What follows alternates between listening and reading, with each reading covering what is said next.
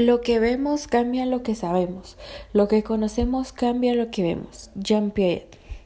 Mucho gusto, mi nombre es Fabiola Leal. El día de hoy van a escuchar mi podcast sobre el constructivismo.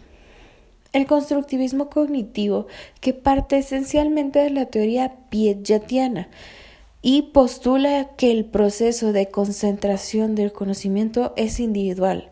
Realiza análisis sobre estos procesos bajo tres perspectivas.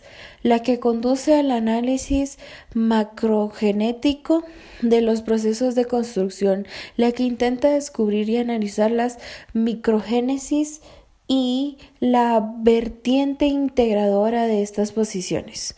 En primer lugar, para Piaget, efectivamente el proceso de construcción de los conocimientos es un proceso individual que tiene lugar en la mente de las personas, que es donde se encuentran almacenadas sus representaciones del mundo.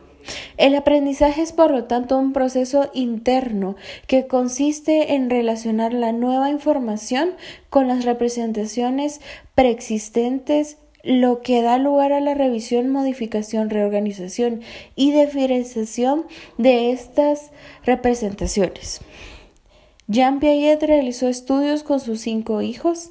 Ahora bien, aunque el aprendizaje es un proceso intramental, puede ser guiado por la interacción con otras personas en el sentido de que los otros son potenciales generadores de contracciones que el sujeto se verá obligado a superar.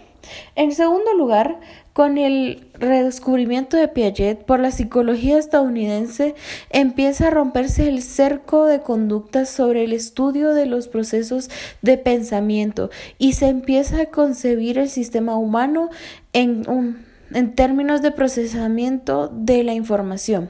Esta concepción parte del presupuesto de que la mente humana es un sistema que opera con símbolos de manera que informa, se introduce el sistema procesamiento, se codifica y aparte de ella se almacena para poder recuperarla con posterioridad.